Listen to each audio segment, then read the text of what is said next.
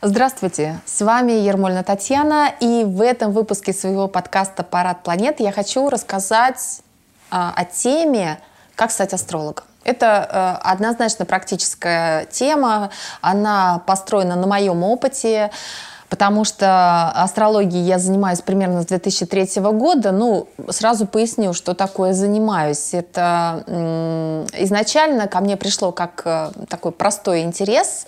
Потом этот интерес превратился в хобби. В 2003 году я купила свой первый самоучитель по астрологии. И э, первые 10 лет я училась самостоятельно. Я просто училась по книгам, э, как-то вот набиралась знаний, но через время я поняла, что мне бы желательно еще и у кого-то поучиться, вот у какого-то человека, который уже практикует, потому что если даже я и консультировала, то это были такие спонтанные консультации, было много хаоса и так далее. Ну и, в общем-то, много вопросов и непонимания. Когда я уже пришла в профессиональную астрологию, на этот момент я уже много курсов э, авторских прошла, э, семинары были, было обучение в астрологической школе, то есть как бы я все этапы обучения и формирования вот этого знания по астрологии необходимы, я его прошла, поэтому у меня есть что сказать по этому поводу, как стать астрологом. Сейчас, на самом деле, стать астрологом не проблема. Я вот вижу, что рекламируют огромное количество астрологических курсов, школ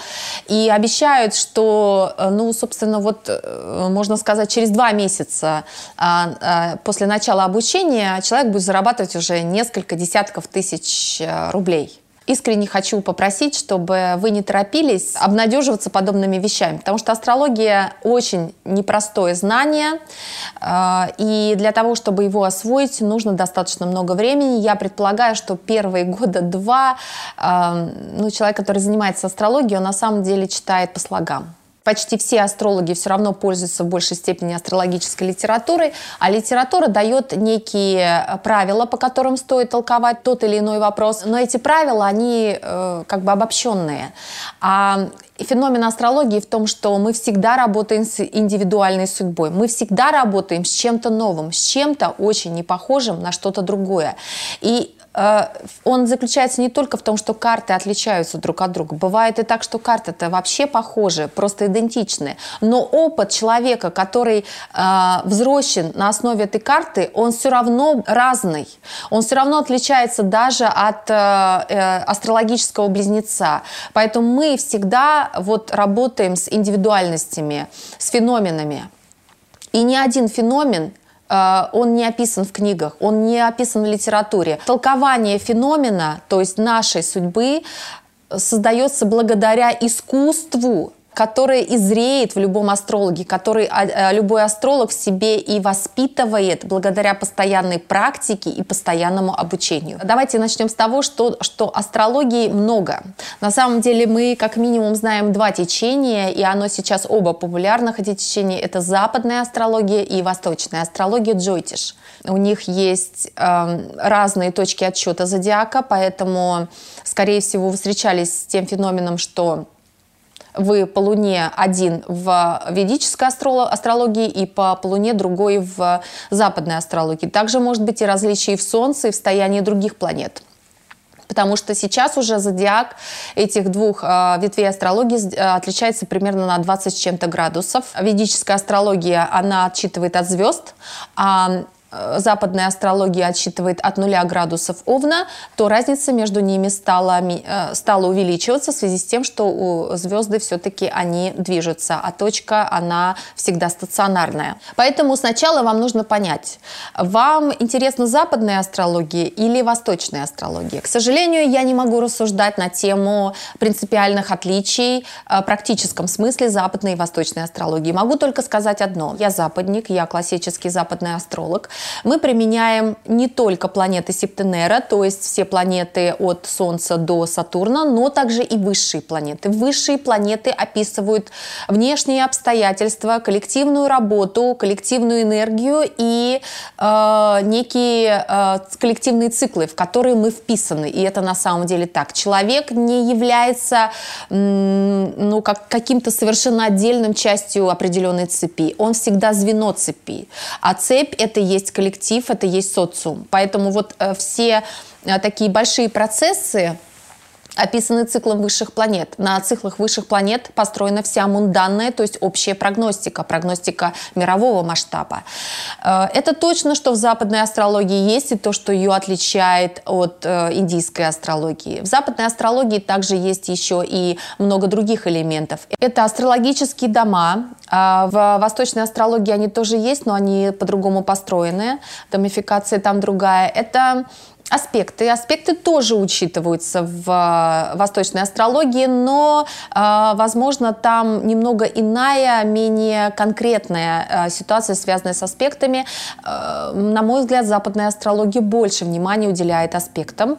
В общем, для нее, для западной астрологии это принципиальный момент, связка по аспектам между планетами. Могу только сказать, что западная астрология явно больше не про смыслы, не про карму, а больше про реальное задача этого воплощения про судьбу, про ровно то, что нам придется в этой жизни обязательно прожить или, по крайней мере, рекомендовано прожить про некие наши потенциалы и про наши, э, может быть, черты характера, э, внешние обстоятельства, которые нам будут очень сильно в жизни мешать.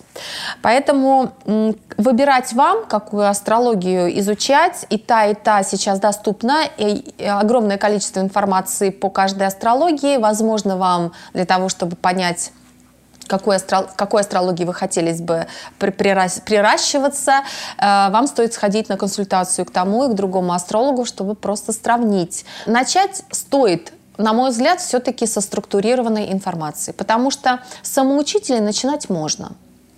Это не возбраняется, это мой опыт. Но я его не рекомендую в связи с тем, что если у вас есть сложности с усвоением знанием, сложности с самодисциплиной и со структурированием той информации, которая к вам приходит, то вам будет очень сложно э, создать из... Э, из астрологии какое-то логическое знание, которое вы могли бы легко применять на практике. Его, в принципе, астрологию невозможно легко применять на практике изначально. Она все равно вызывает сложности. Когда все смыслы учтены, процесс усвоения, безусловно, идет быстрее и намного качественнее. Тогда вы намного быстрее можете и более э, уверенно можете э, в практику входить. А это важный момент, потому что Астролог-теоретик – это совсем даже не астролог. Э, основная часть информации идет астрологу в практике, потому что каждый, как я уже говорила, я вернусь просто к началу своего подкаста и скажу о том, что так у нас э, есть э, книги, и в них вроде бы описано, в них, в них описано, как надо трактовать гороскоп, и что если мы видим Венеру в, там, в весах, то мы должны сказать то-то.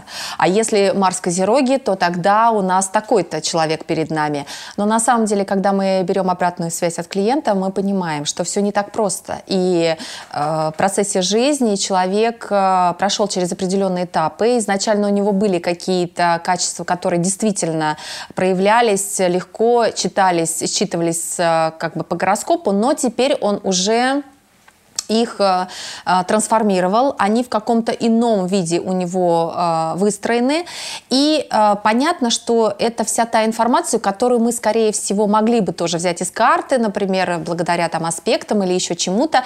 Но для начинающего астролога это слишком большой объем информации, который он, к сожалению, быстро не усваивает. Поэтому, я говорю, практика, она дает намного больше вот, материала для, для правильного толкования, для четкого, эффективного толкования, для правильного раскрытия потенциала, чем любая теория. Но начинать надо, безусловно, с теории, и желательно ее получать на курсах или в астрологической школе.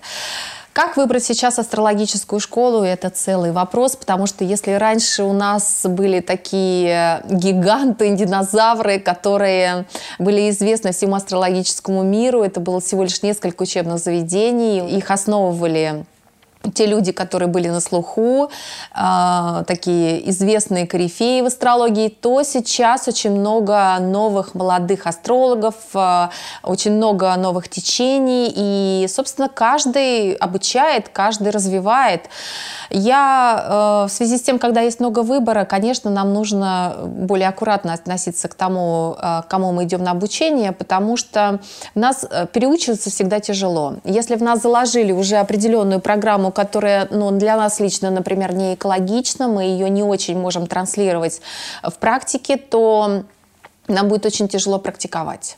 А, если же э, для вас авторитетным является человек, который вам дает эту информацию, то это один из, э, скажем так, оснований для хорошей практической вашей деятельности как астролога. Потому что в нашем деле, в нашем деле очень важен так называемый девятый дом гороскопа, а девятый дом гороскопа связан с наставниками, связан с нашими учителями и гуру. Мы сами в какой-то степени наставники и гуру до определенного момента, до определенного только момента нашим клиентам, потому что мы знаем немножечко больше, чем они про их, про, про их потенциалы, но не знаем ничего про их жизнь. Поэтому про их жизнь мы спрашиваем у них и не гадаем, мы не гадалки. Это, в общем-то, то, с чего надо начать. Итак, выбрать своего наставника – и пойти к нему учиться. А, обратить внимание на то, насколько наставник дает структурированно информацию, насколько вы ее легко можете усваивать и сразу же применять даже на своем ближайшем окружении. Я бы советовала диагностировать, насколько идет легко обучение, еще и по моменту вдохновения. Астрология – это то знание, которое дает очень много, большой прилив энергии и большой прилив инсайтов. А потому что это знание уранического характера, оно всегда развивает человека, а, побуждая его мыслить нестандартно и нелинейно. Поэтому даже если вы не станете астрологом, то, что она вам даст в качестве а, развития, это очень круто. Это на самом деле этому стоит уделить внимание. И если вас еще и астрология вдохновляет, это один из таких э, хороших диагностических моментов для того, чтобы продолжать дальше. Если астрология, наоборот, вводит вас в тупик, если вы в ней теряетесь, то это один из показателей на то, что, скорее всего, или астрологическое знание вовсе не для вас, по крайней мере, вы э, вам не стоит идти в практику, пока э, существует такая обратная связь у вас от этого знания, или же сейчас не время вам его осваивать, одно из двух. Следующим этапом а, развития вас как астролога являются книги. Их ни в коем случае нельзя исключать из обучения. Книги – важный элемент. Несмотря на то, что, может быть, я в какой-то степени девальвировала в начале своего подкаста их ценность, они все равно дополняют очень сильно знания, которые вы получаете от своего преподавателя. Поэтому книги нужны. На определенном этапе вы уже не можете столько получать от преподавателя. Он дал вам все, что может. И тогда в ход идут книги и другие преподаватели. У других преподавателей вы можете уже так много не учиться. Конечно, это ваше дело, сколько вы можете посвящать и хотите посвящать времени обучению. В принципе, процесс так затягивает, что иногда человек вообще из обучающего процесса не выходит, не выходит в поля, и это очень плохо. Своим студентам я говорю, все, с этого момента мы заканчиваем теорию и начинаем практику. И сначала мы практикуемся тет-а-тет. А потом я прошу их обязательно брать людей и практиковаться. И первое, что меня спрашивают, боже, как же я могу практиковаться с человеком, которого я не знаю? Я же вообще не знаю о нем ничего. Как? Я же не могу позвонить ему и спросить его вот это и вот это. Я говорю, да не надо никуда звонить и ничего спрашивать. У тебя есть карта, и это главное. Вот она магия. Ты не знаешь человека, но знаешь о нем очень много. Не все, безусловно, но очень много уже известно из карты. И третий, третий этап – это семинар семинары и вебинары, так, так называемое э, повышение своей квалификации. Всегда есть кто-то, кто может нам дать еще дополнительные знания о той профессии, в которой мы э, растем. Поэтому всегда держите руку на пульсе, и когда вы уже даже вроде как состоявшийся астролог с именем, пытайтесь находить тех людей, которые вам могли бы на данном этапе помочь уже в каких-то конкретных целевых вопросах, росте именно в них, а не не в росте в целом в астрологии, потому что в конечном итоге мы все при, приходим к какой-то специализации. У всех у нас уже в карте прописаны определенные сферы, в которых мы больше развиваемся, разбираемся, в которых у нас всегда будет больше опыта. И чаще всего эти сферы как раз связаны с а, темой консультирования. Поэтому с этой точки зрения тоже свою карту надо анализировать. Каким консультантом я стану, по, по каким вопросам.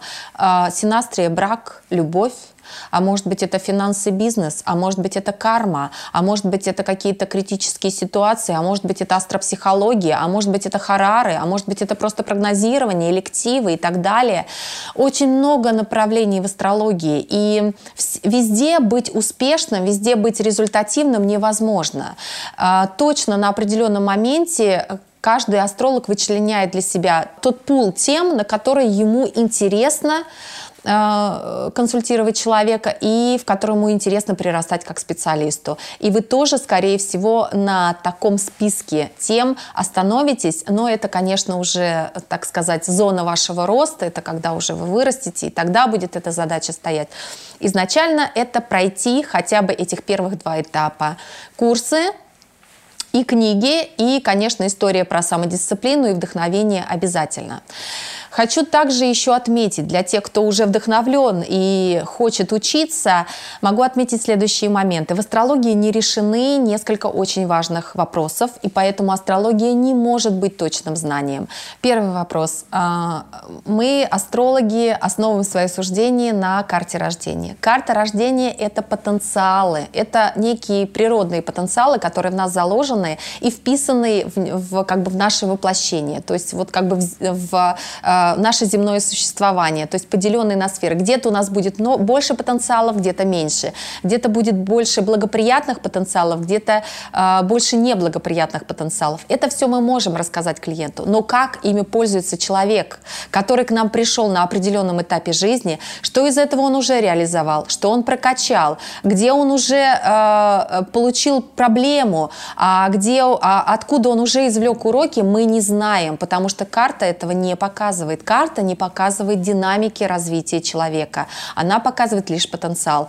Поэтому одной из проблем является то, что астролог себя чувствует толкователем и всезнателем судьбы человеческой. Это не так. Астролог – рекомендатель. Он может, а, спросив и получив обратную связь, рекомендовать сделать иначе. Или а, усугубить этот опыт для того, чтобы человек мог больше раскрыть свой потенциал здесь. Но он точно не знает, как живет человек. Это точно. Поэтому у астрологии есть свои границы, о которые бьется каждый астролог. Эм, молодые астрологи об этом скорее не знают, чем знают, потому что они вдохновлены тем объемом знаний, которые они получают, и им кажется, что человека они могут просчитать. Это не так. И об этом нужно помнить, особенно когда вы входите в астрологическую практику, не являться гуру экспертом для человека. Информатором – да, экспертом в некоторых вопросах. Когда и как раскрывается тот самый потенциал, который мы видим в карте рождения, это прогностика. То есть на определенном этапе жизни уже заложено изначально, что человек проживет этот опыт. Он проживет его более явно и акцентированно, чем в любое другое время своей жизни, потому что пришло время. Здесь астрология наиболее эффективна, потому что она может сказать точно, что Здесь заложен риск, например, потери чего-то. И этот риск наиболее вероятен в это время. Не делайте э, тех шагов, которые бы привели, например, к тому, чтобы вы потеряли и потеряли масштабно. Другая проблема прогнозирования заключается в том, что мы астрологи не можем определить порой масштаба событий. Мы видим, что событие может быть, но на каком масштабе она будет? Это будет потеря чего-то незначительного по этой сфере или это будет мощное просто преобразование человека из-за какой-то катастрофы в его жизни? Не всегда это так сильно очевидно, как кажется на первый взгляд. Хотя, конечно, масштабы э, как-то опосредованно мы можем понять по количеству задействованных планет, по количеству э, прогностических разворотов, в которых это событий указано, но, тем не менее, никогда мы не можем точно говорить, насколько масштабным будет то или иное событие. И третий, самый тяжелый вопрос астрологии. Мы не можем развести смыслы домов. Итак, у нас всего лишь 12 сфер гороскопа.